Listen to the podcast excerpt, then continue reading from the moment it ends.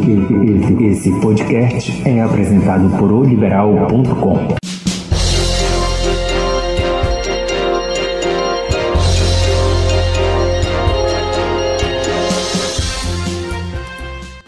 Alô, amigos, um grande abraço para todo mundo. Iniciando mais um podcast para você que você está ouvindo ou na sua mídia digital aí, né? No Deezer, no Spotify e também no Apple ou até mesmo na página de liberal.com. Seja sempre bem-vindo ao nosso podcast. Gente, Paulo Bonamigo, depois de 20 anos, chegou ao Baenão, ou melhor, retornou ao Baenão como treinador de futebol. Quem conviveu com o Bonamigo em 2000 sabe das mazelas que o Bonamigo enfrentou para colocar aquele time em campo. Né? Era uma situação difícil, de salários atrasados. Ele teve que pegar o peão na unha, começando uma carreira ali, querendo fazer nome através de um clube grande do futebol do norte do país, numa competição também super interessante, que era o Campeonato Brasileiro naquela época, e fez bonito. E a partir dali, Bonamigo trilhou a sua carreira por grandes clubes do futebol brasileiro e foi embora para o mundo árabe também. Agora o Bonamigo é chamado. Vejo essa vinda do Bonamigo como mais uma reciprocidade do treinador ao clube do Remo do que ele querer alcançar algo grandioso na sua carreira daqui para frente. Bonamigo está com a vida resolvida, é conhecedor de futebol sim, veio de dentro dos gramados como atleta, conhece vestiário, conhece o dia a dia, conhece o que é uma rotina de futebol. O Remo precisa dele, precisa da sua fala mansa quando necessário e precisa da sua fala mais dura quando no momento de cobrar. O vestiário fica mais leve, a mudança traz mudança de atitude, traz novidade e com isso o time consegue produzir ainda mais.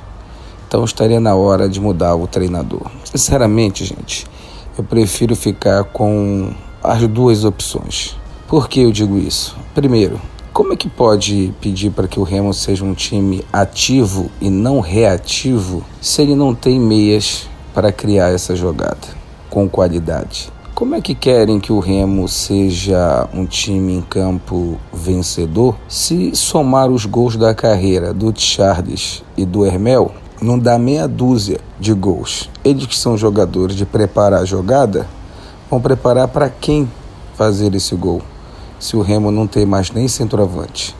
O Eduardo Ramos, se não entra no jogo ontem só com uma perna, forçando para jogar, o que seria do Remo naquele segundo tempo que nós assistimos ontem? A torcida dá pressão, conselheiros dão pressão, as redes sociais estão dando uma pressão enorme no presidente Fábio Bente para a saída do Mazola e o presidente, acredito que deve fazer esse advogado também, né? Bem, estamos a dois jogos de finalizar o que poderíamos chamar de primeiro turno da Série C do Campeonato Brasileiro. O time ainda, pelo menos até hoje, quando o Vila Nova entrará em campo, porque se o Vila ganhar o fraco Imperatriz, o Remo sai do G4 o Remo tem mais três compromissos dentro de casa, um deles o Repar, correto?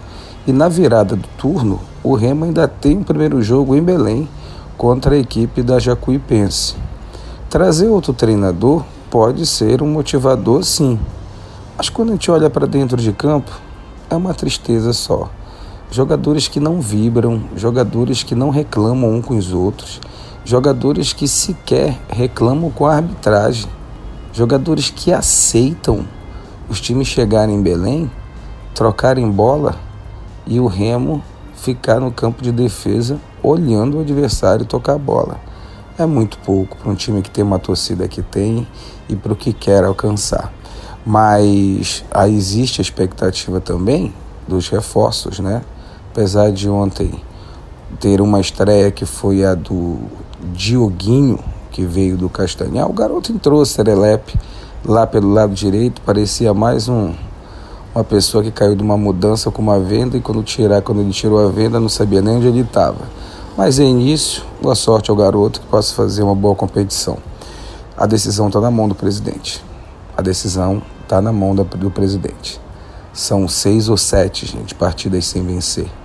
É muita coisa, gente. É muita coisa. E aí, se perguntar ao presidente, talvez ele diga: tudo que foi me pedido, eu atendi.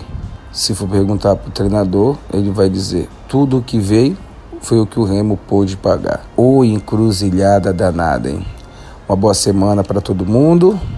Vamos ver o desenrolar desta segunda-feira. Abraço.